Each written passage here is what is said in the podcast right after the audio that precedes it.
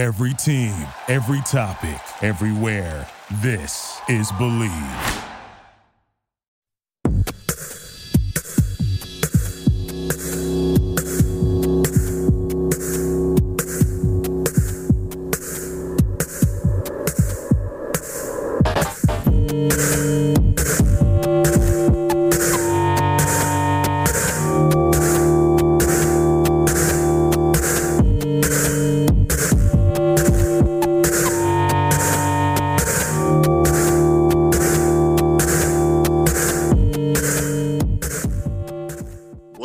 Potters? I'm your host, Sky Guasco. This is episode 80 of the Candlestick Kids Fantasy Podcast, and I'm joined today by Daniel Stancato.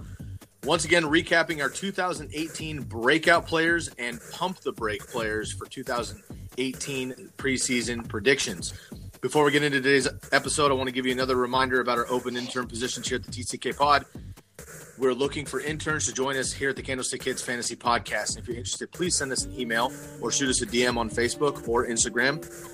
Email is tckpod at gmail.com and let us know what you can provide for us here at the Candlestick Kids Fantasy Podcast. We're seeking content creators, social media coordinator, podcast co host to join Daniel Curly, as well as a podcast producer to help us with the edits and fully equipped audio. And potentially bringing in a YouTube channel for 2019. If this sounds like anything you can help us out with, please get at us as soon as possible. As of now, these are not paid positions, but we do have a goal to grow to a point where we can accommodate and compensate appropriately. Until then, we're counting on the support and teamwork of our listeners and community. But enough business talk. For now, we've got a lot to cover, so let's get into it.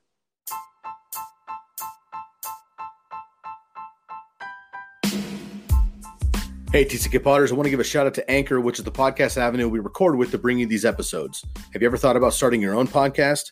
When I was trying to get this podcast off the ground, I had a lot of questions. Like, how do I record a podcast? How do I record an episode? How do I get the Candlestick Kids Fantasy Podcast onto all of the apps that people are listening to? And how can I reach as many people as possible for free and make money at the same time from my podcast? The answer to every one of these questions is Anchor. Anchor is the one stop shop for recording, hosting, and distributing your podcast. Best of all, it's 100% free and ridiculously easy to use. And now Anchor can match you up with great sponsors who want to advertise on your podcast. That means you can get paid to podcast right away. Gaining some revenue from those podcast sponsors is essential to making necessary upgrades to the podcast and your overall brand. I appreciate how user friendly Anchor is and how we can record our episodes via our computers or over the phone, similar to a voice memo or a phone call.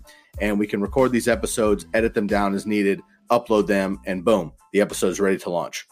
So if you've always wanted to start a podcast and even make money doing it, go to anchor.fm forward slash start. That's anchor.fm slash start to join me and the diverse community of podcasters already using Anchor. One more time, that's anchor.fm slash start. I can't wait to hear your podcast. Daniel, what's up, brother? How are you, buddy?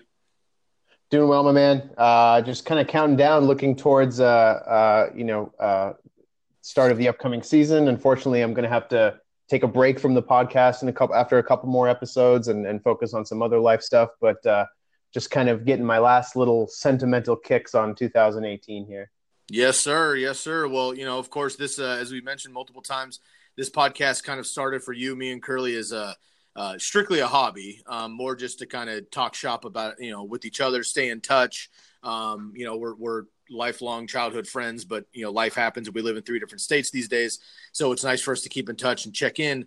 But we're also very dedicated to fantasy sports. It's a lot of fun. Um, but, you know, the rest of life does also happen. And you and Curly are, are very busy in the educational field. I'm, I'm also very busy in the music uh, world. So, you know, uh, I, I, commend you for uh, staying focused and putting as much dedication and time into this podcast as you do on top of the rest of your real world activities. So um, appreciate you joining us all the time, and uh, we'll miss you here on the podcast for the time being. But you'll be joining us once the season kicks back up, and, and we'll get back to it. But uh, we'll get the off season rolling without you after a couple more podcasts. But we're not done yet, so let's get into it here.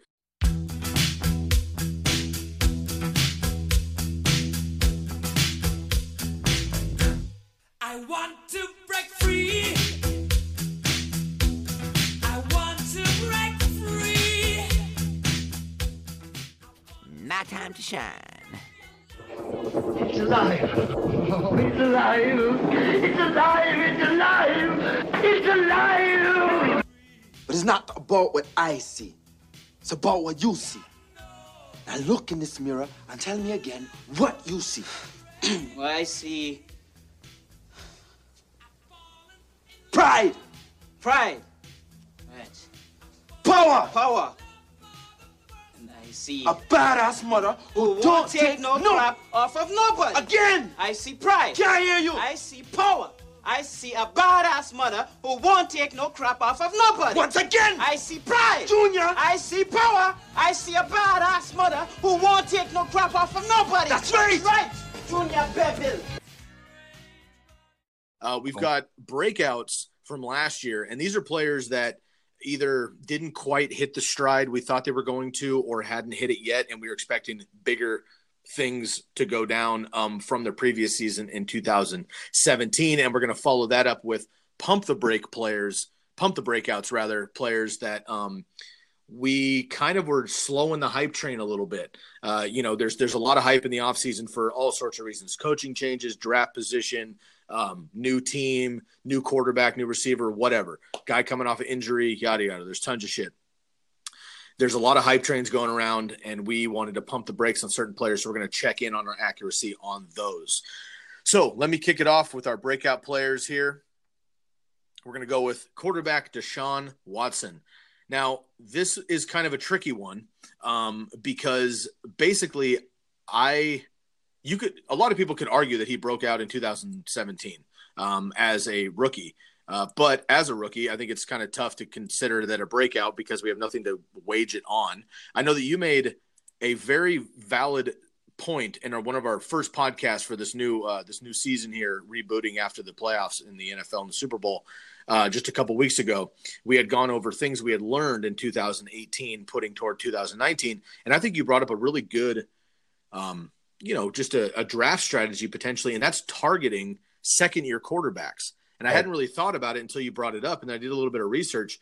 And you're right, man. I mean, like all of the rookie quarterbacks last year did pretty well. Obviously, Baker was ridiculous once he got the start, and Lamar Jackson, Josh Allen, you could also argue, and Yep. uh, Sam Darnold had had flashes, and I Yep. think Sam Rosen just got a shitty position. We don't really know what his potential is yet, but all of those guys, you can make a case that they're all sleepers, with the exception of Baker at this point. Jesus Christ. Yeah, I don't Um, think you can call him a sleeper anymore. No, no. Yeah. But everybody, everybody else, I think you could, you could, if you're doing the late quarterback strategy, you could look at that situation for all of those guys, and they're all second year quarterbacks. Deshaun Watson came into last year as a second year quarterback, and and I thought that he was just going to catch stride once again, and uh, he certainly did. In his rookie season, he played six games, and he had uh, about 1,700 yards and 240 yards per game, 19 touchdowns and eight interceptions. In 2018, coming back, he played a full 16 games, 500 attempts, 68 completion percentage, which is solid, over 4,000 yards uh, passing, 260 yards per game, 26 touchdowns, and nine interceptions. So he increased that uh, that ratio, and he had five games over 300. He has, you know, one of the top tier receiving corps if uh, Will Fuller and um, Keke Coutee can stay healthy. But Nuke Hopkins is in a league of his own for sure, up up there with the elites. Um, that that general offense of Houston is, you know, really solid. So I would I would count this. I, I think this is a legit Yep. breakout for for Deshaun Watson, really putting himself in that upper echelon uh, with with the the I wouldn't say elite quarterbacks uh, yet, um, but I think he's in that top tier for sure. I mean, myself, I have Mahomes, Rodgers, Luck, Deshaun Watson right now. Yep. Um, That's- and that's he's a correct. top four quarterback, and that's that's a big deal, man. I think if you miss on Mahomes uh, in like say what the second or third round, Jesus Christ, and you don't get Rodgers and say maybe what the third, fourth, fifth round, depending on your draft, Watson is that first name I'm looking for in the fifth or sixth round uh, because I still want that upside. And again, his receivers stay healthy. I, I you know, we've seen him go nuclear, and I, think that he could have a, a great season again and and just um, you know extrapolate on those those numbers in, in 2019. Yeah, I'm gonna. I'll, I won't say much for right now because I was extremely mum on on uh, Watson heading into last year. I actually put him as my quarterback for the pump the breakouts, which Yep. we're going to get to in a little bit. So I'll talk more about why I thought that then. But uh, yeah, I think we for now we can we can just uh, say that needless to say I was incorrect, uh, and he's a he's a beast, uh, and and I love him, and I'm targeting him this upcoming year. Uh, so for my uh, breakouts, I chose Pat Mahomes. What do you think? Did, did Pat Mahomes break out? I don't know. It's not entirely. Uh, you know what? I'm gonna give. I'll give you the point. I'll give you the point. Okay. All right. I mean, if 50 you wanna get- touchdowns is pretty good. 50 touchdowns. It's 12 interceptions, 5,097 yards. Uh, he threw he threw for at least three touchdowns in 10 of 16 games. Um, the guy is uh, the guy has a robotic arm that that can launch footballs like people hit golf balls. I mean, like, yeah, I, I, the, the the guy. I don't think there's anything more that needs to be said about him at this point. Um, and again, next year, the only real thing that anybody could say heading into next year is that you know he might see some some negative regression in terms of the touchdown numbers. But uh, you know, the the supporting all of his supporting cast is going to be returning, uh, with the exception of uh, obviously Kareem Hunt, which he did he did fine without Kareem Hunt uh, in the last five weeks of the season and in the postseason. So no no real concern there. Um, so there's a real there's actually a real chance that he could somehow get better, which would be terrifying for the rest of the league. But um, so so needless to say, uh, he's he's a, a stud, um, and and he is going to be without a doubt the top quarterback uh, in drafts going into this upcoming year. Okay, so hypothetically, hypothetically, Patrick Mahomes throws 10 less touchdowns, which I think is Yeah. a long shot. I don't think he'll throw Yep. 50 again per se, Right, right, but say he throws 40. right. Last year, he would have still been leading the league with 40 touchdowns. Andrew Luck was second in the league with 39. Russell Wilson and Matt Ryan had 35. So he's literally 11 touchdowns ahead of the second place dude. I mean, he's Yep. a fucking monster. And we Yep. saw Alex Smith, who was left for dead in San Francisco, come to come to Kansas City and become an MVP type quarterback under Andy Reid. I mean, Mahomes is a is a supremely better athlete than than uh, um, Alex Smith, and Andy Reid's not going anywhere anytime soon. And this Chiefs roster is just getting better, and they're young and healthy. Um, dude, I I mean, realistically, before you get out of the podcast here for the rest of the preseason, just because I think it's a it's a hot debated topic. Realistically, what do you think Mahomes' numbers ish would be? Passing yards, touchdowns. uh, I'm going to go ahead and say, hmm, this is tricky. So, so just just for perspective, really quick. Sorry to repeat you. No, He had, no, no. Uh, he had about 5,100 yards passing, which Yep. w- which was just behind Ben Roethlisberger, and he had 50 touchdowns. yep. Do you Yep. think he'll come close to either one of those? I think I think he will surpass in yards. That's that's my kind of bold prediction. I think he throws more than 5100. I think I think he eclipses 52. That's my personal that's my personal opinion. I do think the touchdowns will regress a little bit. Uh, that's just statistics basically. It's just it's incredibly unlikely that he's able to throw 50. But I don't think as you said if if he threw 10 less touchdowns, I don't think he will. I think he I think he can get to 45 which is obviously still hugely impressive and would, would almost undoubtedly lead the league. So I'm going to say right now that he'll throw for 5,200 yards and 45 touchdowns. Man, love it. Yeah, I uh, I have to agree, man. I have to agree. And and if you if you really look close, they had you know they they kind of like invented that little touch pass where Yeah. Tyreek Hill just runs a little fucking option, you know, Right. like a motion route behind the line of scrimmage. They Right. hike it. He you know basically hands it off, but technically like passes it to him Throws it a little bit. Yeah, exactly. for a little reverse play, and then the rest of the league started doing that. But you know, they had like you know four four or five of those touchdowns Yeah, that Mahomes true. got credit for were those. Yeah.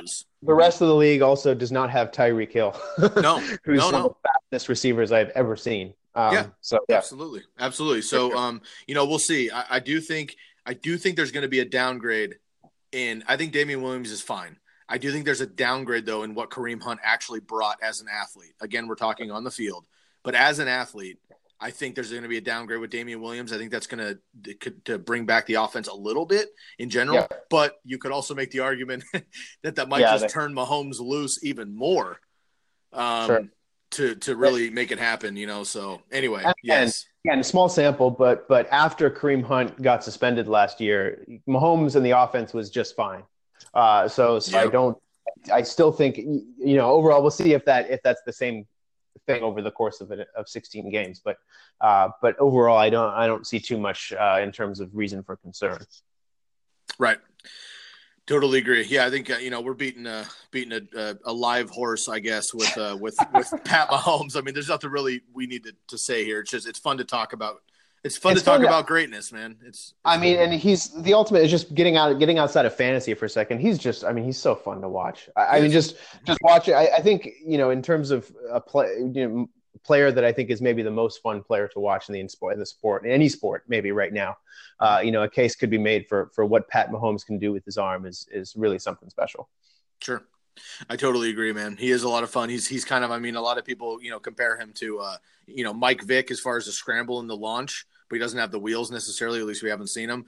He is Right. just kind of like a Madden quarterback though, where you just like roll Yeah. out automatically and Right. then just kind of wait and then just fucking chuck the shit out of it Yeah, and complete complete more often than not and, and get long touchdowns. Somehow, somehow the ball goes like through the defender's face and and the receiver catches it. Yeah, exactly. Yes, exactly. So yeah, he's a lot of fun. He's a lot of fun. So all right, we'll move on here. I, I got my running back here. Uh, my breakout was Alex Collins, and uh, this was really disappointing. Honestly, I, I I I think the whole fantasy world. I don't think I was alone on this pick. I guess I would say um, there was a lot of hype for Alex Collins coming in. You know, your boy uh, Dixon wasn't quite ready yet. He got hurt again. Um, Gus Edwards didn't exist yet. So coming in, I thought that that Alex Collins was his job to lose, and I guess it was, but he Yeah. lost it. and I feel like he- no, no, he didn't. He, he he played in ten games. He had only 400 rushing yards, um, under four yards per carry. He did have seven touchdowns, but you know I had him on a couple of teams because I was hyped on him, and he never got a touchdown when you were stoked about it. It was kind of like a worse version of Jordan Howard. Like the hype on Jordan Howard and Alex Collins, I thought was the same going Oh, into last year, and I feel like they performed similarly with Jordan Howard getting more overall numbers because he played the whole season, but. Alex Collins, I thought was going to be a receiving back. He only had f- 15 receptions and 100 yards there and a touchdown. It didn't really do much. Um, not really stoked. Uh, what's what's going on with Alex? I mean, he may not even have a job uh, too long in the NFL. Unfortunately, I think that the Ravens brought him in as like a let's see what's going to happen with him. You know, coming in from Seattle, then to Minnesota, and into Baltimore. He's kind of been a journeyman anyway. I think he's a competent running back, um, but he just he's not special unfortunately for him, and therefore I don't think you know uh, finding a job in the NFL I think will be fine for him for the next couple of years as a decent running back. But I don't think he's going to get to that number one running back position on even a team, let alone fantasy, unless some people get hurt ahead of him. So this is just a complete bust. This is a whiff, unfortunately. I mean, Buck Allen was nothing. Uh, you know, Kenneth Dixon wasn't really much until the very end of the season, but Gus Edwards came in, took the league by storm, and Alex Collins just eventually faded out and, and was kind of uh, cast into oblivion, unfortunately. So Yeah. this is this is just a full whiff, and I I really. I really, really thought um, he was going to be solid, and, and the reason I thought that is because Collins ended the season last year as the wide receiver, uh, excuse me, running back eight in PPR um, and standard formats behind only Alvin Kamara, Gurley, Lev, Ingram, Shady, Melvin Gordon, and Dion Lewis. Hmm. You know, so I thought the hype was real because he ended so hot, but he just clearly the candle, uh, the candle was blown out very quickly in Baltimore, and uh, and unfortunately for Alex Collins, it's it's not looking good moving forward. Yep. Yeah, it's too bad. Uh, and this is kind of one of those one of those situations where, you know, this is kind of the same reason why I'm I'm, I'm trying to learn from Alex Collins a little bit because I was with you. I mean, I, I don't think was uh, unusual or or or uh, you know or or silly. I mean, I think a lot of people were really hot on him going into the year, and this is you know kind of illustrates the the uh, the you know you should be a little bit wary of of small running backs that perform well in a relatively small sample. This is why last episode I mentioned Damien Williams, who who seems like a, a pretty impressive talent. I mean, he did a lot last year, and granted, it's a different situation. The Chiefs are a whole different offense, Far better offense. yeah. far far better offense, obviously. But but but just in general, this is one of those cases where you know, for for somebody who performs really well in a small sample, people probably should think about pumping the. I mean, take each situation independently. Obviously, no situation is the same, but uh, but you know, uh, Alex Collins is a good reminder that that you know success doesn't always translate from year to year. Um, So so yeah, but nevertheless, you know, I I I thought your your reasoning here was solid. He was impressive in 2017. At this point, especially given the legal troubles he's wrapped up in now, um, it's going to be tough for him to reemerge as a significant force on a team. We'll see how it goes. Maybe maybe he recoups some of his value at some point. He is still young. He's only 24, um, but uh, but he's going to definitely have a have a long road back to relevance. Yep. Um, my running back uh, for the breakout was Aaron Jones, and this one's sort of an interesting one. Uh, he finished in PPR leagues. He finished as the running back number 21. Okay, but you know you got the sense that he was so much better than that. I don't really know what to say about Aaron Jones at this point. He seems unfortunately doomed as long as he's in Green Bay to be a part of committee. Um, it's which is so dumb. It's incredibly dumb, and I was confident that Matt LaFleur was going to put an end to all that, but he's already come out and said that uh, you know he thinks the committee approach with Jamaal Williams and Aaron Jones is the most effective. Whoopsies! I, what I mean, come on, give me Jamaal Williams is just a plodding, you know, run straight to the best as best you can, and hope that nobody knocks you down. Running back. Uh, I, I will say that Jones apparently came in. He was called out for his conditioning uh, recently. Uh, you know, so I don't really know exactly what's going on over there. But um, Aaron Jones, seemingly, despite the fact that he's looked downright dominant at various points, um, seems to have just be unable to entirely earn the trust of the coaching staff over there to be a true bell cow running back. Um, so at this point, despite the fact that when he's been, you know, given carries, he's done quite a lot with them. Um, so I don't know. I don't know what to say. I don't think I can give myself credit for a breakout here. I don't think it's the breakout that I was expecting. I thought that he had a very real chance to be a running back one by the end of the year. He definitely was not. Um, and then he got hurt and ended up ended the year on injured reserve. Um, so so I you know we'll see we'll see how it goes with him. I still have relatively high hopes. I mean he's definitely being going to be drafted higher than he was the previous. Um, I think people expect that he will ultimately win uh, you know, something more like a bell cow job over Jamaal Williams, whose really only virtue is that he can block. Um, I don't, I don't know what else to say about it. It's kind of a frustrating situation. I think both you and I feel, I think the same way on this, where I think we we feel like if he was given a shot to be a three down back, he could really turn some heads. But uh, maybe the Packers know something that we don't. I'm not sure. God, they don't. I'm so I'm sorry. I'm sorry. I'm sorry, they don't. I mean, like, dude, I, I was I was equally hyped, maybe even more so on Aaron Jones last year.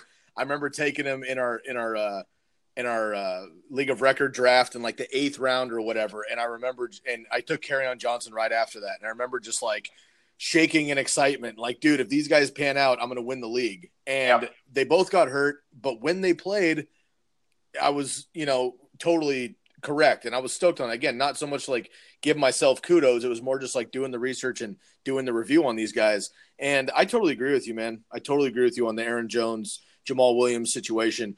I let me test the waters here really quick before I get to my receiver.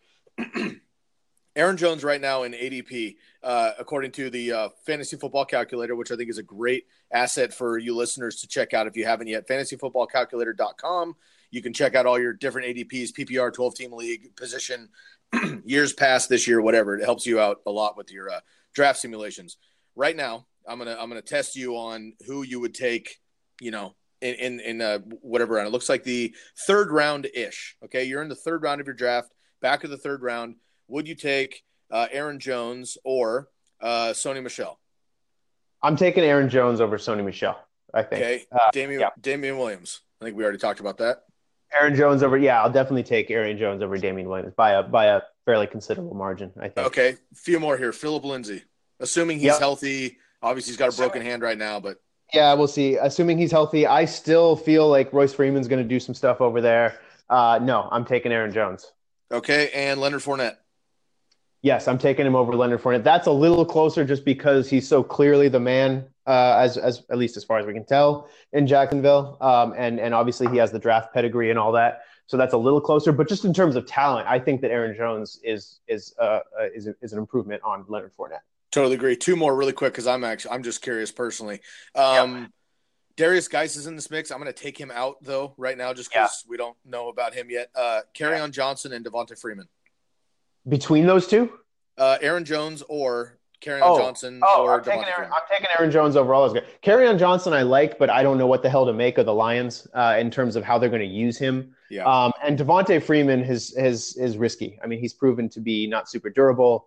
Um, uh, so so yeah, no, I've taken Aaron Jones over every one of those players you just mentioned. I think Wow. Aaron Jones is the top guy you can get after the the quote unquote bell cows. So you know the late bell cows that I have are like Mixon, Chubb, David Johnson, Dalvin Cook. After that, I think you're getting into the realm of running backs that are risky in terms of what their timeshare is going to be. Yep. And I think Aaron Jones is the best of that bunch.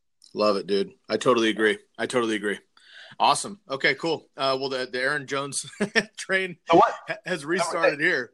Full steam ahead. Although one thing I will say, and just just to give some credit to the to the uh, Packers or whoever, not that I'm really giving credit to them, but uh, he does need to show that he's more he's more durable over the course of the season. If you look at his numbers from week three, he started week three because he was suspended for the first two games. Through week nah, excuse me, week ten, he was completely absurd. I mean, he was uh, if you just look at it just in terms of averages, he was one of the best backs in the league. Then week 11 through the rest of the season, he kind of tanked. He averaged under three, or excuse me, under four yards a carry during the, that stretch. So he definitely needs to show that he can sustain a high performance over the course of the whole season to be really considered among the top. So that's the one kind of knock I will say on Aaron Jones. Yeah, I totally agree, man. The, the injuries, I think, are the only thing setting him apart. I think he'll win out that battle in training camp, and I think he's going to Yeah. win the battle in the preseason. Uh, Aaron Rodgers now runs the team, which I think is going to help out everybody. Um, Yep. And uh, I think he likes Aaron Jones quite a bit as long as he can keep his head out of his ass, not get suspended, and stay on the field in general. So I like Aaron Jones a lot. I'll move on here to my receiver, and that uh, is was Mike Williams of the Chargers. Um, this was real simple, dude. I watched him play a lot at, at uh, Clemson. Of course, he and Deshaun Watson set the world on fire uh, at Clemson, beating Alabama in the national title and things. Uh, dude, six four, red zone monster. Hunter Henry was out um, already by the time we set these predictions. I was really stoked on Mike Williams, and this is kind of one of those like I'll take it because it happened, but he didn't break out as much as I thought he actually would. And I'm a little bit surprised actually with Hunter Henry out. Now, Antonio Gates came back and was like actually competent, which surprised me. Um, but your boy, Tyrell Williams, was way better than I like gave him credit for. And like not like better, better. Uh, he's now Yeah. he's now in Oakland. I think he'll be a good compliment to AB and, and we'll get into all that shit, you know, as the season comes up and stuff. But he was good at like the deep bomb from Rivers, which I just thought Mike Williams was going to have. So I think a lot of those were taken away. Now, Mike Williams did have the red zone prowess, which is great. Um, he had three games with two touchdowns, three games with with two t- touchdowns in each game. He had ten total touchdowns, which was beastie. And honestly, I think a bold prediction for maybe both of us already in the, in the in the season is that we. I think maybe I'm speaking for you unnecessarily. Correct me if I'm wrong. We're both predicting that Mike Williams has a better season overall in fantasy than Keenan Allen. Yeah, I think I think that that's. I mean, that's definitely bold, and I'm not saying necessarily draft Mike Williams if you if you want to play it safe. Uh, draft Mike Williams ahead of Keenan Allen if you want to play it safe. But I wouldn't be shocked. That's something that I think is a very would be a very cool prediction to make as a bold prediction. I Yeah. do like Mike Williams a lot. Awesome. I totally agree. So anyway, I'll I'll, I'll take it as a win uh, because he you know he did break out after getting hurt uh, in his rookie year 2017. Um, you know, but I, I I expect his numbers to explode this year. Frankly, I mean he had 43 catches in 16 games in 2018, 600 yards, you know, 664 yards and 10 touchdowns. I think he hovers around closer to 80 receptions, probably a thousand plus yards, and I wouldn't be surprised if he duplicates double digit touchdowns again. Again, Tyrell Williams is now in Oakland. Hunter Henry is coming back, which I think could hurt him in the red zone. Yeah. But Mike Williams, unless they get somebody else I don't know about, Mike Williams is going to be the deep threat, and we know that you know although. Rivers has the the fucking I don't know how he throws the ball 40 yards when you watch him throw a football. It's unbelievable. but he does get the ball down the field and he's quite accurate. So I think Mike Williams gets his numbers and Tyrell Williams numbers from last year and uh, I'm expecting him to to break out even further in 2019. Yeah, I'm a fan. Uh, in general, I think a lot of uh, he didn't. He was disappointing this past year only because the yardage and the receptions weren't there. He only he only caught more than five passes once the entire season. Yeah. Um, but but yeah, he made it. Uh, he made up for it in terms of touchdowns and and it just that that highlights you know the types of the type of playmaking ability he has. Um, for what it's worth, I don't know. You know, this could be GM speak. I, you know, you never put too much emphasis on this, but their GM said that he has the ability to catch 100 passes. Um, Absolutely does, dude. He's due for for an improved, a, a bigger role this upcoming year. But you know, it's pretty much the other than the aforementioned Tyrell Williams, it's going to be the same supporting cast. Keenan Allen's going to be back. Melvin Gordon's going to be back, who catches a ton of passes. Yep. Um, and uh, and Hunter Henry's going to be going to be playing. So so you know, it's not. Uh, I have some trepidation, but in terms of the talent level, um, I, you know, there's no doubt that he has the capacity to be a top receiver in the league. So we will see. Uh, overall, I think I think you were close on him being a breakout. I think it was, you know, I Maybe you know, premature. premature, maybe a little bit. I put him in the same kind of vein this upcoming year, and I think that's going to extend to my receiver breakout a little bit. Uh, although I have a little bit more trepidation, maybe, and that's Corey Davis, who I think a lot of people pegged for a breakout this past year. Um, needless to say, that didn't quite happen. He finishes the wide receiver 26, not a disaster, but I think not what people were expecting when they drafted him in you know a fifth round or so uh, last year. Um, and this just came down to to the offense was just kind of a mess a lot of the time. Um, he he was the pretty much the only reliable option in Tennessee's offense, but he finished under 50 yards in 10 of the, of the 16 games. Um, uh, but he there's no doubt that he has, I think, in my opinion, elite talent in the league. He was an, he's a record-setting star in college at Western Michigan. He I still say he has the potential for a big uh, a big breakout this upcoming year, and what is still only his third year in the league.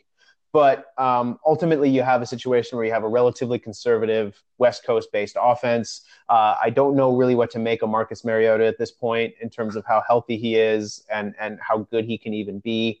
Um, so there's a lot of ifs that make him kind of a scary target. I still think the talent's there. Um, the Titans really, I think, need to find some sort of receiving complement to him because he's really the only game in town over there right now. Um, and I think uh, you know they need to have somebody else that can that can draw some of the some of the attention away from him if he's really going to break out.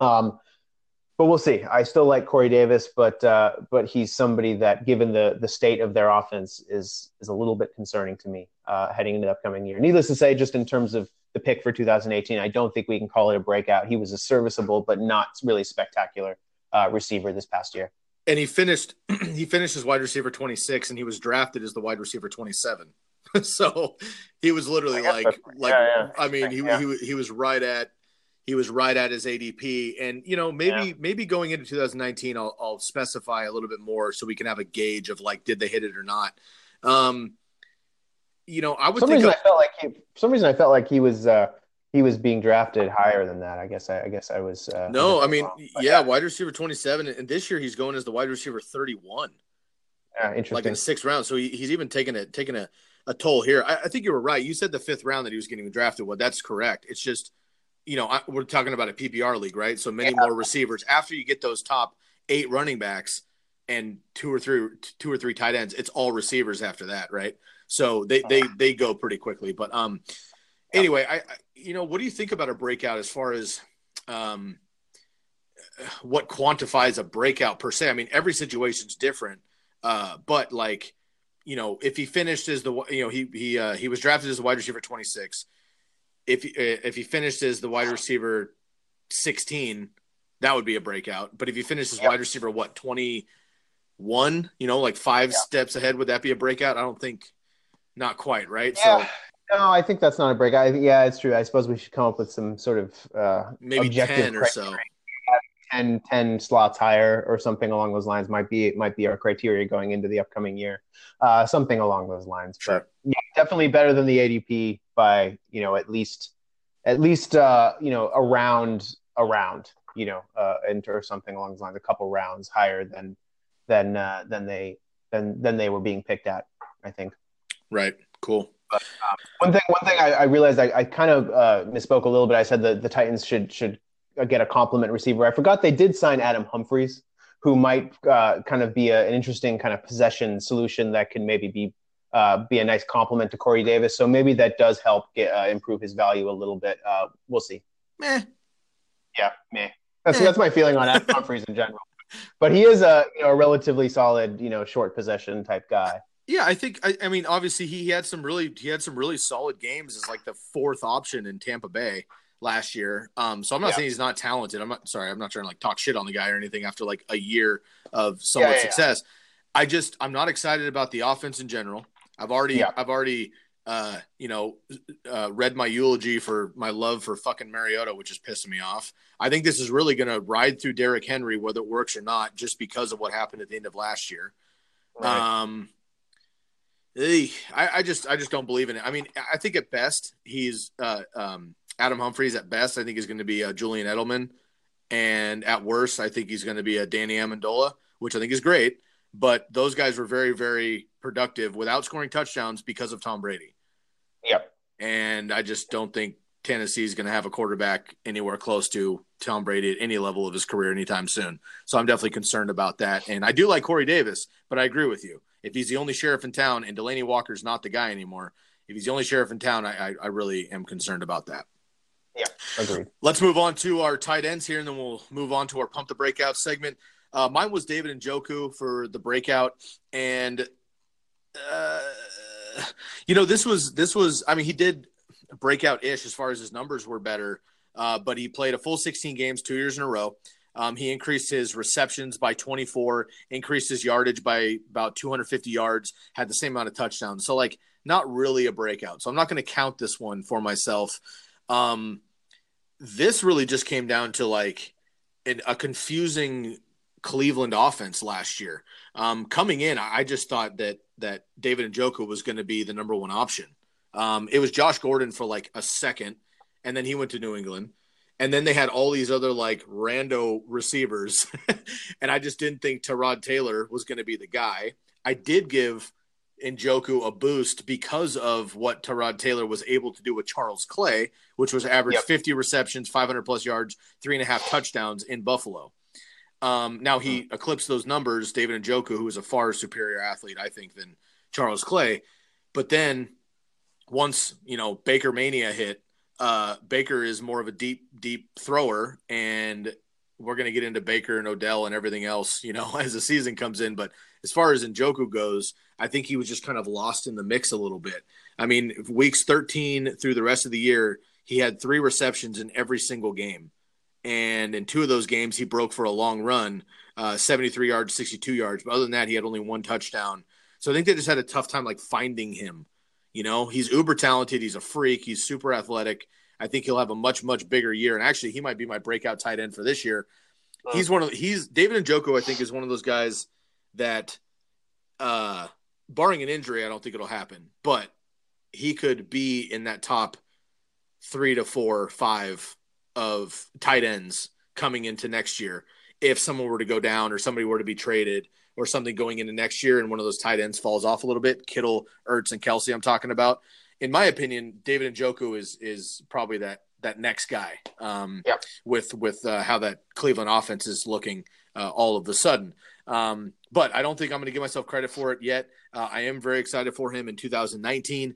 But again, there are many mouths to feed all of a sudden in Yeah, Cleveland. what the so hell? yeah, so we'll we'll uh, we'll see what goes on here. But I am very excited about David Njoku in general. I think he's he's uber talented.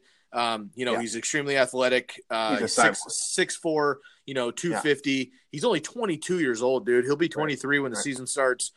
I'm super stoked on David Njoku, honestly. He he has the fifth most receptions for any tight end in league history prior to turning 23 years old. Was Dude. that first stat?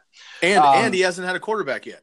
And he hasn't had a real quarterback. Exactly. Um, yeah, the dude is a is a freak, uh, you know, cyborg athlete. Um, and and if he gets the opportunities, I, I feel pretty strongly that he's going to make the most of them. So, um, so yep, uh, I think uh, he's he will be a pro- popular breakout heading into this upcoming year in an improved offense uh, with a uh, you know a full year of of a most likely improved Baker Mayfield. So, yeah, that's that's a big deal. Jesus, dude, I'm so fucking hyped on the Browns, bro.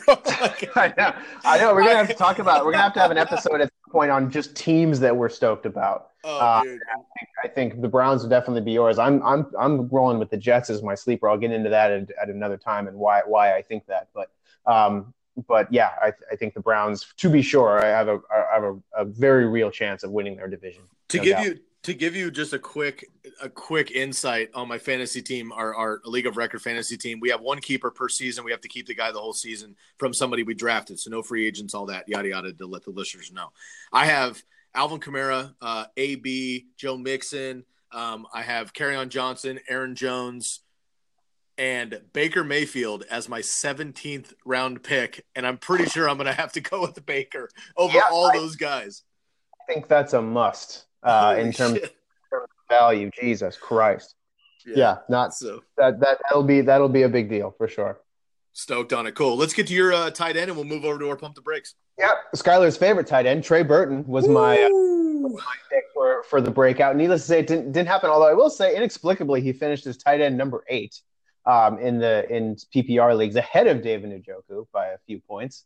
Um, obviously, there's a very steep drop between the top, say, five and everybody else. Uh, so this is, isn't necessarily a compliment to Burton as much as it is a condemnation of the rest of the tight ends in the league um, but uh, but anyway, yeah, he uh, you know, I feel the kind of the same way about him going into this upcoming year. Uh, or let me let me put it this way: not that he's necessarily a big breakout candidate, but that he's you know, this is I think we should be clear on what Trey Burton is at this one. I thought, you know, getting a starting job finally, given that he looked really good. Again, this is another thing of just tough to extrapolate from situation to situation, but he looked good in limited appearances on the Eagles. Um, he was famous for for you know ridiculous play, you know late season and playoff performances um, in the the Eagles Super Bowl run. Um, and I think people thought with a full time starting role, he was basically unchallenged at tight end in Chicago. Uh, that he would have the opportunity to become you know a truly elite tight end talent. Um, that's not necessarily always going to be the case, and he ultimately, I think, disappointed in his first season with the Bears. He's still good enough overall uh, to be to be you know rosterable and and to some extent startable on most weeks. Um, but uh, you know, and I do think there's some room uh, some room for him to grow this upcoming year if Mitch Trubisky take continue to to improve. He did improve a bit this past year, but I kind of feel the way about Burton like I feel with everybody in the Bears offense right now, which is just uh, kind of wait and see. Uh, I think Trubisky needs to take a big step forward between before any of those guys, uh, including the likes of Allen Robinson and Anthony Miller, are going to parlay their way into serious fantasy value. Um, so, so we'll. I'm kind of taking a wait and see approach on Burton at this point. I do think he's draft certainly draftable and rosterable as kind of a late tight end one. If you're waiting on tight ends, I think you could potentially do worse than Burton. Um, but I think I think my sense is, is that he's not going to be pegged as any type of breakout at this point in his career in his second year with Chicago. Um, so so yeah, I, I'm I'm I'm not nearly as bullish on him going into this upcoming year. But again, you could do worse potentially if you're waiting uh, if you miss on the top you know bunch of tight ends. Yes, totally agree. I totally agree, and it's such a. It was really a bummer because there was a lot, a lot of hype, you know, um, for what he did in Philadelphia and everything else. I think just a lot of that came on the Super Bowl too, the fucking Yeah. Philly special and all that shit. Um, but I bought the hype, so did Curly, and uh, whoopsies, Yep, swing and a miss. swing and a miss. Um, all right, well, um, for the tight ends, I, I think tight ends are so weird for a breakout because a lot of times, like these are really young guys too, so there is potential that we haven't even seen the best from David Njoku or Trey Burton. Yeah, So That's true. you know, Trey Burton was kind of frustrating, and Joku was not frustrating per se, but maybe not like the breakout uh, uh, uh, I thought was going to happen at least. But moving forward, uh, we could certainly see some some bigger moves once they get older and, and start to develop. So um, let's move on to our pump the breakout players. Even had it on the news. Don't believe the hype. Don't, don't, don't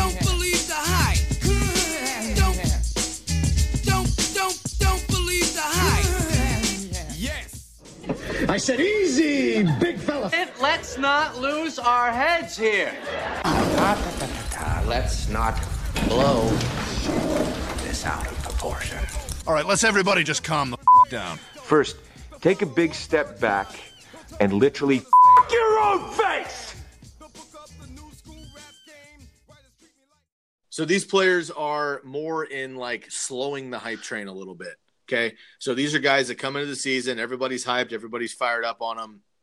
And for one reason or another, you or I decide that we want to pump the brakes on these players. I'm interested to kick this off right away, man. I just made a big case about how stoked I was about the breakout again of Deshaun Watson. Um, you had him as a pump the breakout uh, person here on the same same uh, segment.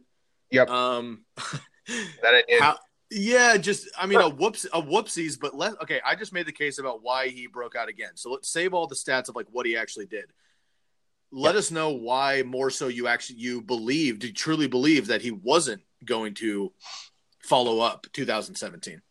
Yep. So so no, number one is injury. I think I think people oftentimes discount when people when talented players come back from a serious injury like an ACL or an Achilles or one of these really kind of debilitating ones.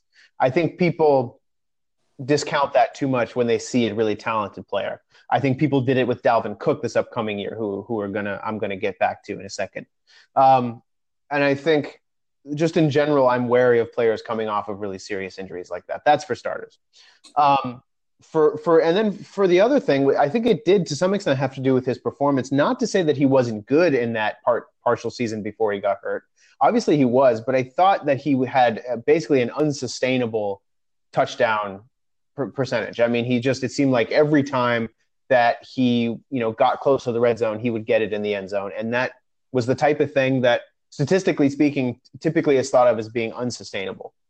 Um, so basically, what I saw, I saw you know a, a, player coming off of a really serious injury with a very small sample size of performance to his name, and uh, you know really really ridiculous touchdown luck that seemed like it had to be due for some regression.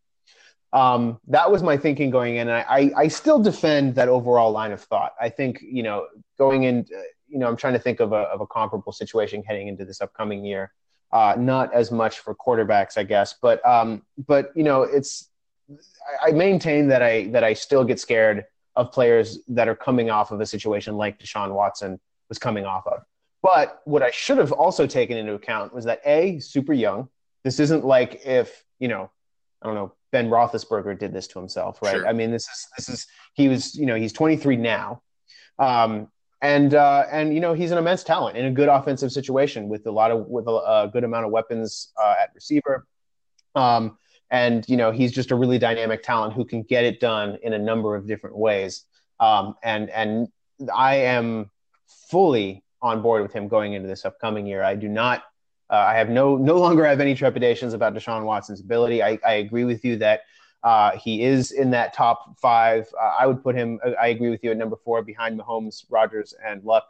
Um, and uh, and he's a stud, and he's going to be a stud, I think, for for many years to come. So I fully uh, am going to you know eat crow on this one and, and acknowledge that I was wrong. I still, to some extent, stand by my decision making. Uh, I think that decision making will prove to be correct a decent amount of the time. In this case, it just flat out wasn't. Yeah, fair enough.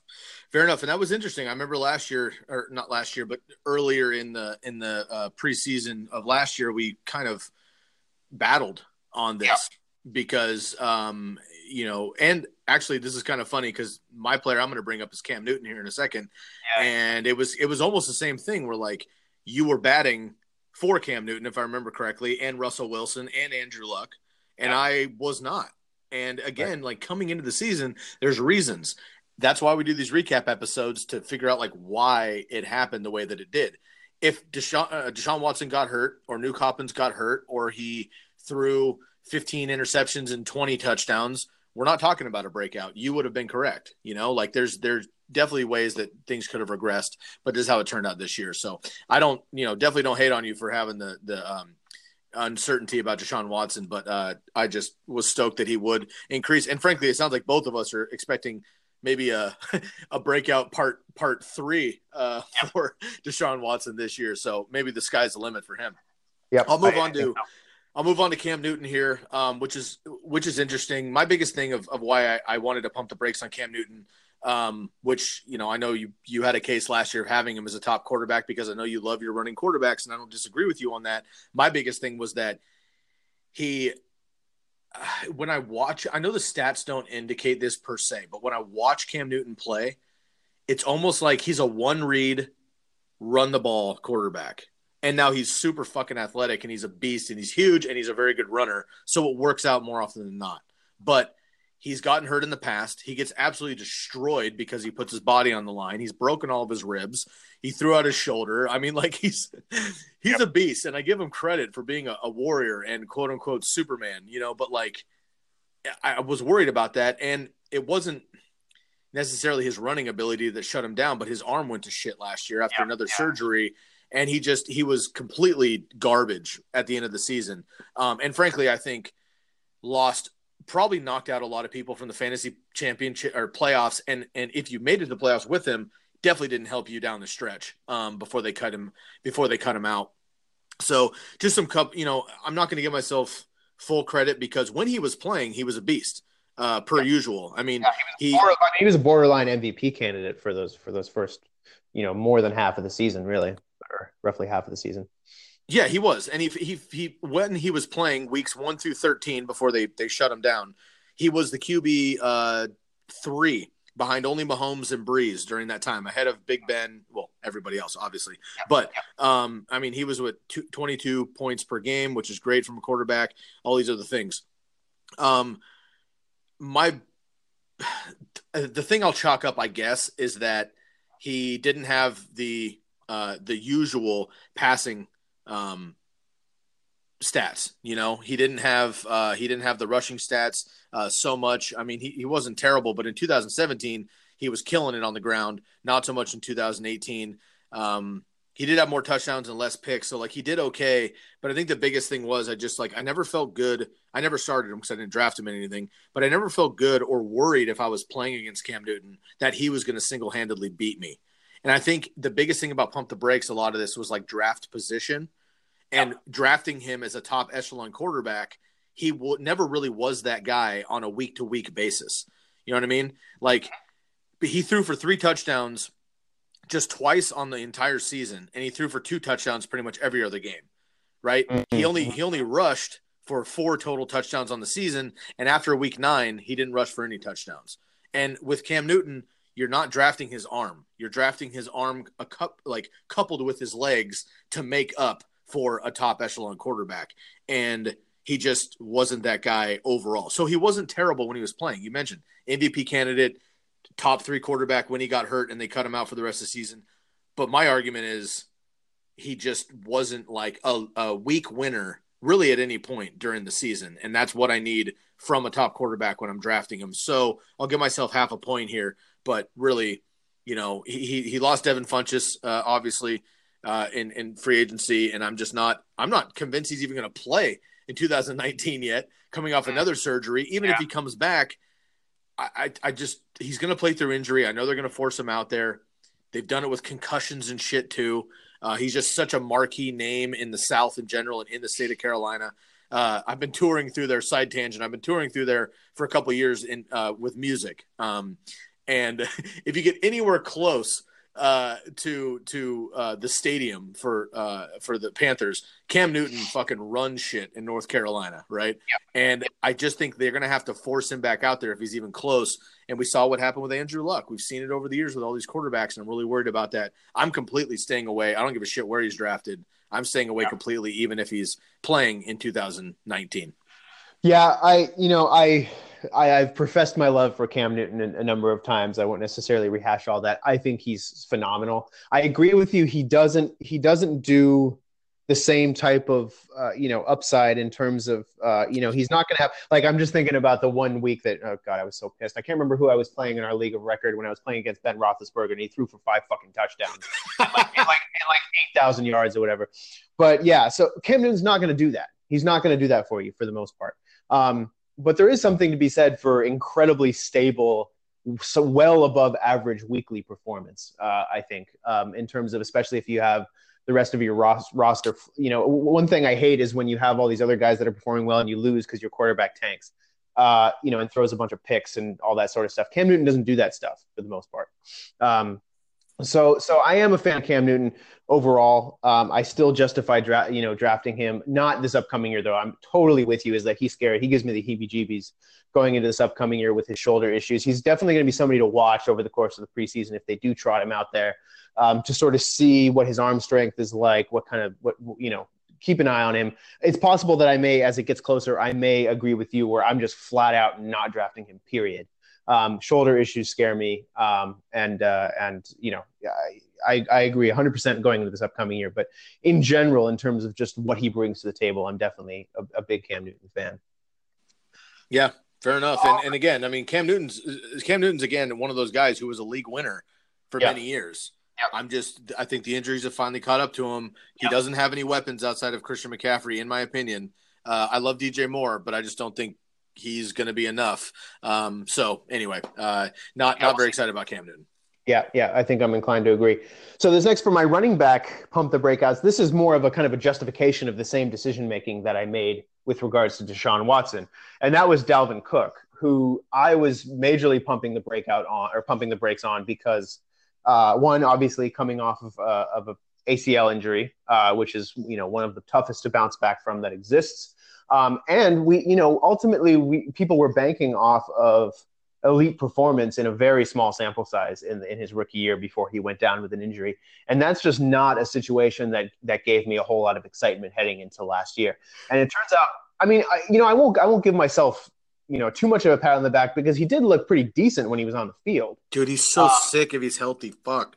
For sure. I, I am, a, I am, I am, I am no doubt about it. I'm a Dalvin Cook fan. I'm not, I'm not trying to throw uh, throw water on the flames of Dalvin Cook as a player, but at least where I was thinking about this last year, um, you know, he definitely gave me a lot of pause. Pause. Plus, they had Latavius Murray, who I had this feeling that he was going to come into some value and actually vulture quite a few carries, and that was actually true, especially in the first part of the year when they were getting Dalvin Cook back up to speed. Then Dalvin Cook got hurt a bunch again, and you know, uh, you know, you know the story over the course of last year. So he definitely, uh, you know, is is the reason why I think the way I think about you know his performance last year. I should say is definitely why I think the way I think about injured players, particularly injured players who only have a small sample size of high quality performance. Um, this being said, I am more bullish on him this upcoming year now that he is supposedly healthy. Uh, people think he's going to be due for a more defined role. Latavius Murray's out of town. Um, you know, so so I do think that there's a very real chance that he finally turns into a full we finally get a full season of the running back that I think we've all been hoping for out of Dalvin Cook. He is somebody that I am targeting in the second uh, ish round of drafts, um, potentially because uh, you know again I, I think now that he's further removed from his ACL injury, I think you know I'm, I'm seeing a little bit more reason for optimism. But I think I got to give this give give myself a, a win on this one for this for picking him as a pump the breakout for this past year. Yep, I agree, man. It's it's uh, not much to say here because we don't have a, a big sample size. But I mentioned in a previous podcast, dude. He was he was uh he was my gamer for for 2018, and um, he might be again in 2019. You know, I mean, I'm, I'm just I'm so hyped on him, dude. Like watching him at Florida State.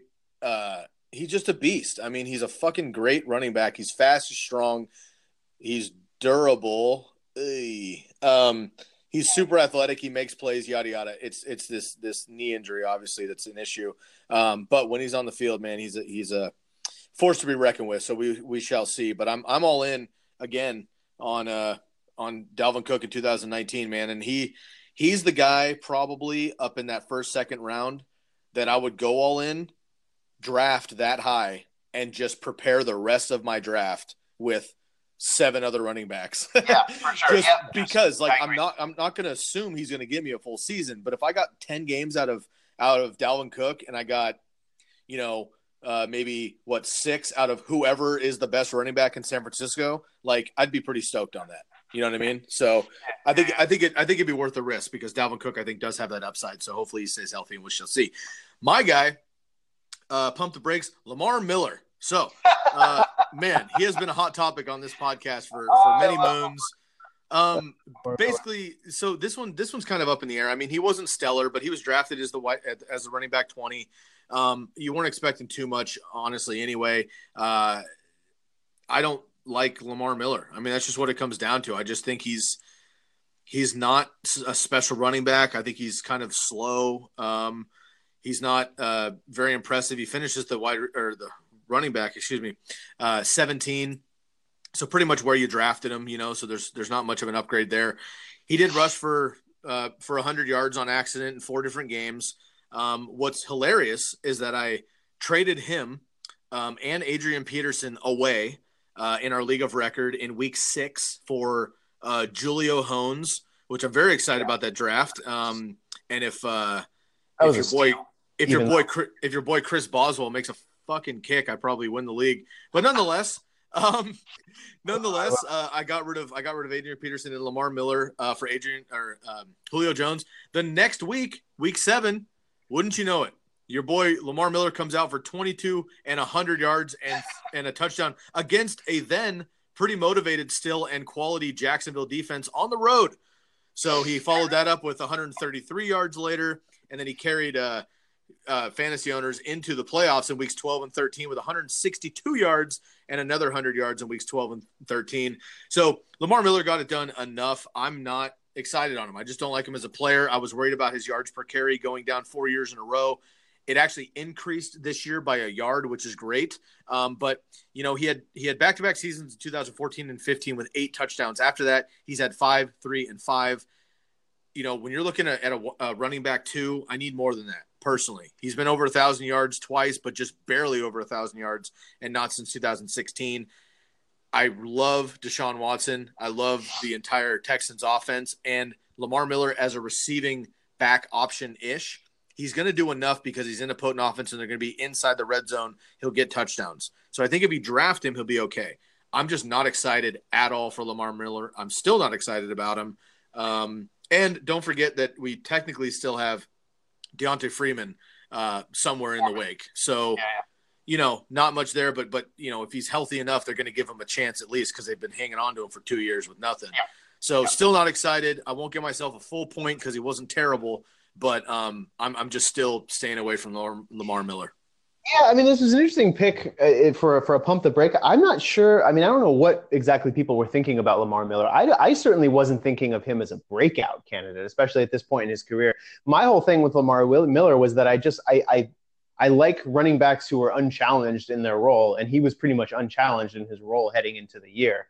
Um, not to say that I thought that he was all of a sudden going to turn into you know Ezekiel Elliott or something along those lines. I think just uh, you know that his the fact that he was pretty much the only game in town meant that he was just by default going to come into some carries and potentially get some touchdowns and do okay. Um, and I think he kind of did that. Ultimately, is really uh, is really what the deal is. But I agree with you. I don't I don't think Lamar Miller's that talented.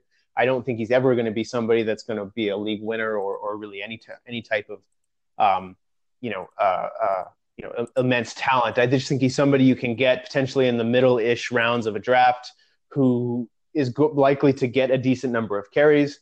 And for for a somewhat conservative uh, fantasy football player like myself, who who likes to pad his rosters with with people who are maybe not necessarily overwhelmingly talented, but going to get some touches, I think you can do worse than Lamar Miller. But I agree with you; he's not somebody that that any I don't I'm, I'm holding out any hope is going to all of a sudden become some you know superstar running back. Right, and again, you can, you can get enough value with him being your your running back too. I mean, he did yeah. he, he, was 13th in the league in rushing attempts. He was 11th in yards. You know, just behind Nick Chubb, who didn't even start you know until week five or whatever. Um, but he was ahead of James Conner and David Johnson in yardage, uh, way down in touchdowns. Of course, I think that the hype, honestly, was just what I just said.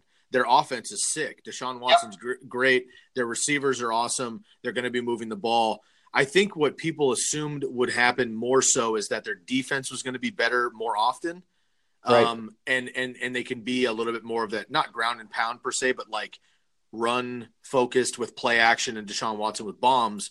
Their defense wasn't super great until the end of the season. And I think that just opened up the passing game a lot more. And if Lamar Miller wasn't in the passing game uh, for whatever reason and game script wise, then he just wasn't getting the touches. So I think that's a little bit where the hype was. I more just put it down because I wanted to throw some throw some vile at him, but you know, there's some shade on Lamar Miller. Yeah, yeah, yeah exactly. Which I'll let you uh, I'll let you try to back up your case here with your wide receiver picks. And this is this is a, this is a unique situation because this is not a player. This is a a team. I picked a team. Yeah, so it was really there was a lot of ways in this in in which this could go right for me.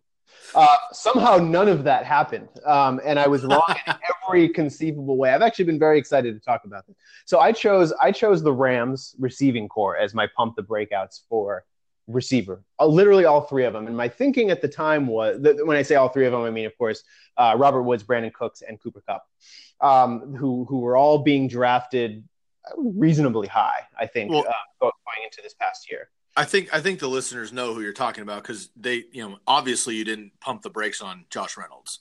Of course not. No, I was full steam ahead on the Josh Reynolds hype, hype Right. train. I'm still full steam ahead on the Josh Reynolds hype train. Of course. That's of course a long established fact. Um, but uh, but yeah, I you know my thinking was I didn't necessarily buy into Jared Goff as much as I wanted to. He's a Cal guy. I support my my fellow Cal. Hometown kid. um, hometown kids, right? San, uh, went to Marin Catholic, uh, high school, uh, kind of rival high school of ours, if you will. Um, and uh, I just didn't think his level of quarterback play would be able to sustain three receivers at a high level. And I was pumping the brake. I, I like Cooper Kupp uh, to some extent. I like Brandin Cooks. I was pumping the brakes, especially on Robert Woods. I just didn't think Robert Woods was that good, to be honest. I mean, just based on what I had seen from him in years prior, I just didn't necessarily think he really had all that much to offer.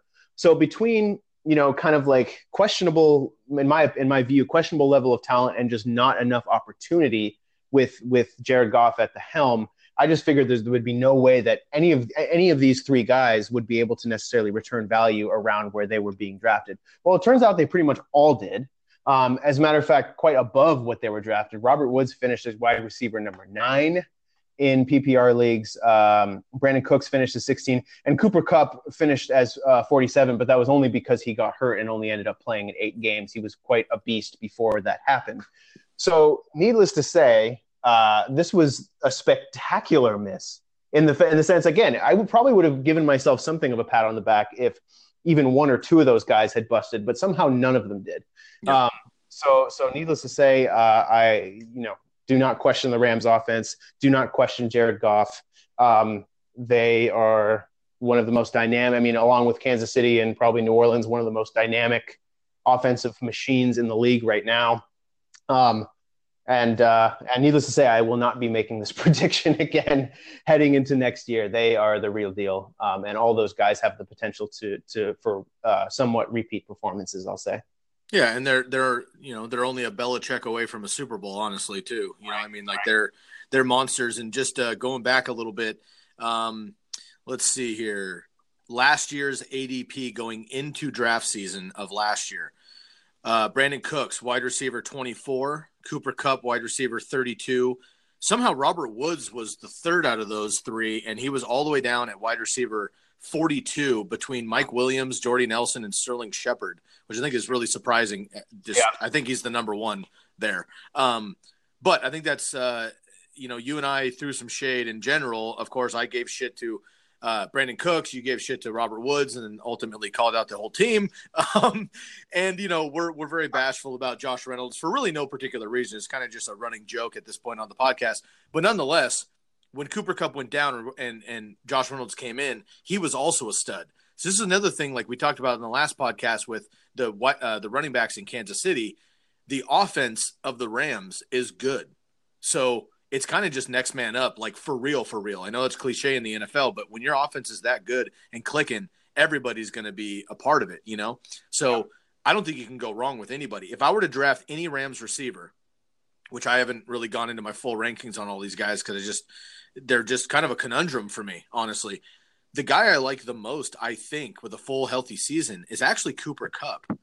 Um, because I just Cooper Kupp and Goff are BFFs, but he's like he's the red zone target when they get down there. He's the bigger body. He's the red zone guy. Now he got hurt, but we've seen last year, uh, two years ago, and last year before he got hurt, healthy. I really actually like um, Cooper Kupp, uh, to be honest with you. So uh, this will be interesting. But yeah, that's uh, that's kind of a pie in the face. Um, to, Okay. just just considering how good they all actually actually were there. So um, I'll move on to mine, and uh, it was it was Doug Baldwin. I've thrown shade on Doug Baldwin this entire podcast. I'm going to make this quick, and then probably not talk about Doug Baldwin ever again on the podcast. Um, but basically, he was uh, wide receiver 16 going in the fourth round, coming in with injuries. Uh, I was not stoked on it. I thought there was going to be a run first uh, option here. And again, I've, I've gone over the Seahawks many, many, many times on this podcast.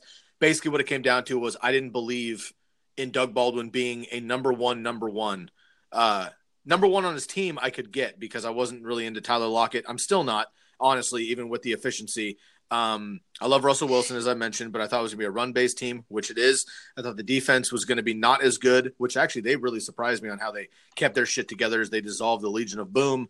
Um, but for me, it was more just I didn't believe in Doug Baldwin being a, you know, middle wide receiver two as far as drafting is is going. I mean, Jarvis Landry, Juju Smith-Schuster, Chris Hogan, uh, Golden Tate, these guys are all being drafted behind him. And at the time, I probably would have taken Jarvis Landry, Juju for sure, Josh Gordon, even at the time, Golden Tate, all those guys I probably would have taken. Marquise Goodwin, Mar- Brandin Cooks, all those guys I probably would have taken in my own drafts ahead of Doug Baldwin. Um, I just didn't believe in it. Clearly, he got hurt and he didn't play most of the season healthy. Uh, but when he came back, he was fine down the stretch, like he is every year. For some reason, like week 12, I feel like Russell Wilson and Doug Baldwin go out to dinner and they're like, all right, dude. So, you know, we're three games back in the division and we're we're we're, we're shooting for that number six seed. Uh, let's go out and just fucking torch and back into the playoffs. And sure enough, they did it once again. Um, Doug Baldwin came onto the scene really in, in week uh, 16, 12 targets, seven receptions, 126 and a touchdown, two touchdowns versus the Niners in week 15, a touchdown um, in week 13 also versus the Niners. So he was just fine. But but up until that, I mean, he really killed half of your season playing, but not effectively, which is so much worse than just being out. You know, Yes. because when a guy is healthy, you play him because you're like, oh, he's Doug Baldwin, fucking Russell Wilson, whatever. You play him every week, and he gives you, you know, five catches for 40, 41 yards, two catches for 26, four for 77, five for 32. Uh, you know, that kills your team. You know what I'm saying? Uh, which is which is really a bummer. So not a super Doug Baldwin hater as a player, like in general, but for fantasy, very, very frustrating. Didn't predict the injuries per se, but definitely predicted the slow recovery, and he didn't catch on until too late, frankly, um, until the fantasy playoffs. And, and if you were playing Doug Baldwin throughout the whole season, you probably weren't in the fantasy playoffs. Um, so uh, I rest my case on Doug Baldwin, but uh, I'm going to chalk myself up here on the on the pump the brakes. Yep, I, I definitely, I definitely agree with you. And this is this is uh, something that that ended up hurting me. I took Doug Baldwin in one of our leagues, uh, Yeah. and and yeah, it was exactly that. Luckily, I uh, had my other the rest of my team was stacked with receiving talent, so it didn't end up destroying me too badly. But um, but yeah, it was a frustrating scene uh, to watch, and he definitely was not healthy. It's not entirely clear what his status is going to be coming into this upcoming year. Um, definitely, I'm not. I was really bullish on him going into last year. I thought that he and and uh, and Russell Wilson were primed to have a big year together. Um, didn't happen. Uh, I'm definitely. I'm not gonna go. I'm not gonna say that I won't draft Doug Baldwin this upcoming year, but I'm definitely feeling a little more sketchy than I was uh, for sure, given given where he's at, his age, and his and his injury history, and all that sort of thing, and and just in plan, which appears to be run the ball every down.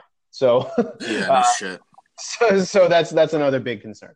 Um, all right, so I'll go ahead and move on into my tight end uh, pump the breakouts, which was I'll give myself a big pat on the back on, which was Evan Engram. Who will um, not who will not be a pump the brakes this year? No, probably not. Actually, yeah, no, that's very true. Um, yeah, he was. Uh, I mean, ultimately, he was better. He finishes the tight end 16. He was better than that. Um, he did get hurt for a bit. He only played in 10 games. At least by average numbers, he was better than the likes of Kyle Rudolph, Trey Burton, David Njoku, uh, and company. Uh, all of all of whom finished ahead of him. But uh, but yeah, he's you know my whole thing on him heading into this upcoming year was a lot of his big year in 2017 was based on opportunity. Odell Beckham was hurt quite a bit. Sterling Shepard was hurt quite a bit. Uh, they obviously Saquon Barkley did not exist yet in the NFL, um, and and he was kind of the only game in town over there for Eli Manning to throw to, and he made the most of his opportunity, you know, to to give him some credit. But he wasn't particularly effic- efficient. He dropped a lot of passes. He wasn't really separating himself from his defenders very well there was a lot of red flags in his performance that suggested that he was due to come back to earth in a very very serious way um, and and you know pretty much most of his success in 2017 was in weeks where odell beckham and sterling shepard didn't play um, so you know and, and every pretty much all that came to fruition when those guys were in the lineup this past year for the most part he didn't do much he also struggled with injuries which was not necessarily something i was expecting um, but uh, but yeah, so needless to say, I'll give myself a, a correct, uh, you know, a, a full point on this one. I agree with you though. Without uh, you know Od- Odell Beckham out of town, not entirely sure what to make of of Sterling Shepard. Um, and obviously Saquon's a beast, uh, you know, and he will be the the undoubted focal point of that offense. But I do think there's some room for Evan Engram to have something of a bounce back, actually, um, and and reestablish himself, assuming he stays healthy as a as a, a part of the offense, and especially again in a weak tight end field, he could end up uh, returning some real value uh, for you uh, if you take him in kind of the middle-ish or middle late rounds. Um, so so I'm you know I, I still think there's potential for him as a player, but I don't think he's necessarily going to be the top tight end that I think maybe people were thinking after his rookie season. I totally agree. And actually, I think it's interesting because you could make a case that uh, that Evan Engram kind of jumps categories here and goes from pump the brakes to a breakout. a re breakout, if you will. Yeah. Yeah, yeah, breakout part a, a re a re breakout. I guess you're right, but uh, again, on that on the rookie season, it's just it's so weird for me to consider a rookie season a breakout because you have no barometer. Like like Mahomes this year is not a breakout in my opinion. I know it's a second year, but I'm going to call it Yeah. his rookie year, just whatever Yeah, playing yeah, yeah. experience.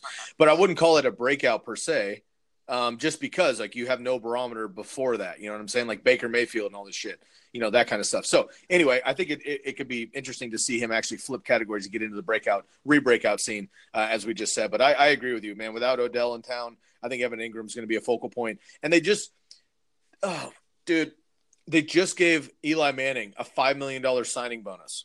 I know the Giants. The now Giants, I get it. I he's, think, a, he's a he's a good clubhouse guy. Which which Yeah, you you and gotta I you and I speaking of Giants, Jesus Christ, you and I know far too well the the San Francisco baseball Giants have been leading the league in good clubhouse guys who don't do shit for your for your baseball team forever, all the way back to the likes of Marvin Benard and and uh, you know Stan Javier, which we won't digress too much. But nonetheless, defensive specialist. Sure.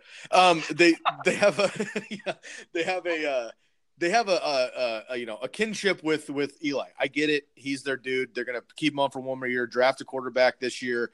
Have him live under his wing like they did with Mahomes and uh, Eli. And I hope for Giants fans, uh, excuse me, Mahomes and uh, Alex Smith. I hope for Giants fans that that works out. And then next year they have a young budding quarterback with um, Saquon, some new receivers, Evan Engram, yada yada. Um, I'm not super stoked on everything this year per se. I think Saquon's actually to uh, get stuffed a little bit, even with his immense talent. We'll get into that later on, but uh, Evan Engram, I do think, is a nice uh, a nice complement in that second tier of tight ends for sure. I'll get into my tight end and then we'll buzz out of here, man. Um, mine was OJ Howard, and this one's kind of middle of the road. Um, the pump the brakes was I just think like they had, there was so much hype in OJ Howard coming off a, a solid rookie season as a tight end, and we all know that rookie tight ends generally don't really do much um, because of the development. But uh, uh, he actually had a really solid season in 2017 as a rookie 26 catches, 400 yards, and six touchdowns. And I think everybody just thought those numbers would do, uh, double minimum um, with uh, with um, this this uh, Buccaneers offense taking a, a serious upgrade. The challenge was though they had different quarterbacks seemingly every week. Um, they had re-signed uh, Cameron Brate.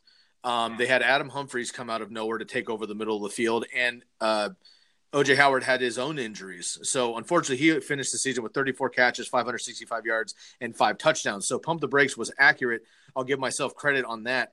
But I think this is more to do with his numbers would have been much better. He got hurt now for the season in week 11 when he was put on IR excuse me, with uh, foot and ankle injuries um, to end his season. I think he's another guy that could be a true breakout candidate in 2019 with Bruce Arians coming over. Bruce Arians isn't crazy on the tight end position per se, but his offense is going to be sick. And if Jameis stays healthy with Ad, uh, Adam Humphries out of town, um, I think that that that that whole middle of the field there is going to be uh, OJ Howard's to enjoy, and I'm really fucking stoked on Chris Godwin, which we'll get into later on.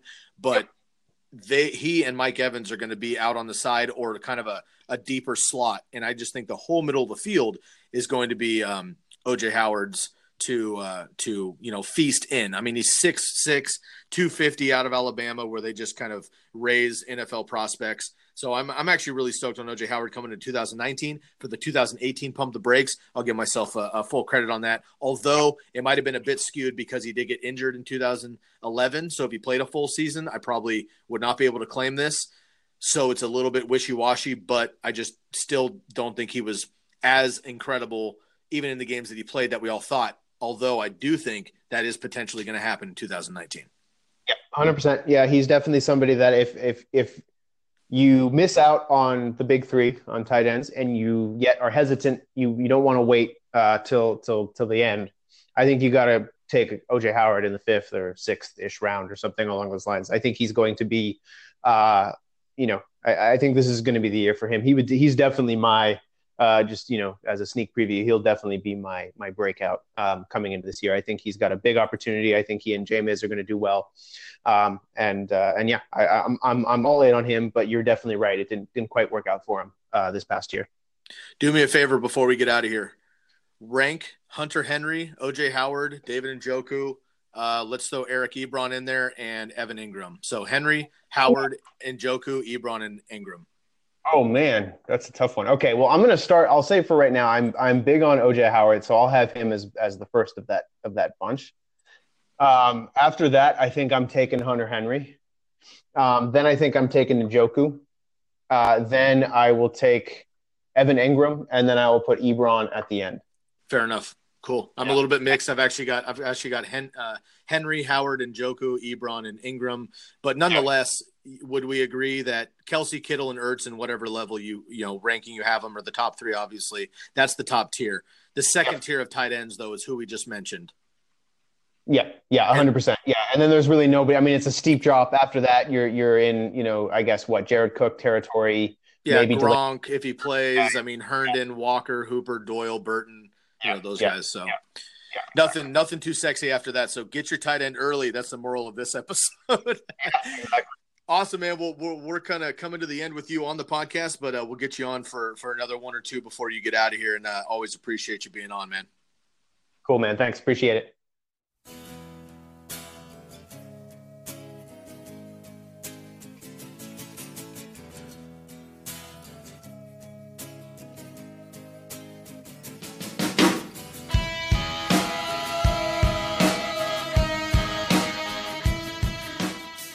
That'll do it for this episode. Be sure to email us your fantasy questions heading into 2019 to TCK Pod or DM us on Instagram at the Candlestick Kids. We use the hashtag TCK Pod if you want to check out previous posts. And you can now find us on Facebook at the Candlestick Kids Fantasy Podcast slash TCK Pod. If you have any value from this podcast, please give us a like and a follow. We would much, much appreciate it. It would mean the world to us. Make the most of the rest of your day, and we will catch you next time on the Candlestick Kids Fantasy Podcast. Thank you so much for tuning in. For Daniel Stancato, I'm Sky Guasco, and we are out of here. Thank you for listening to Bleav. You can show support to your host by subscribing to the show and giving us a five star rating on your preferred platform. Check us out at Bleav.com and search for B L E A V on YouTube.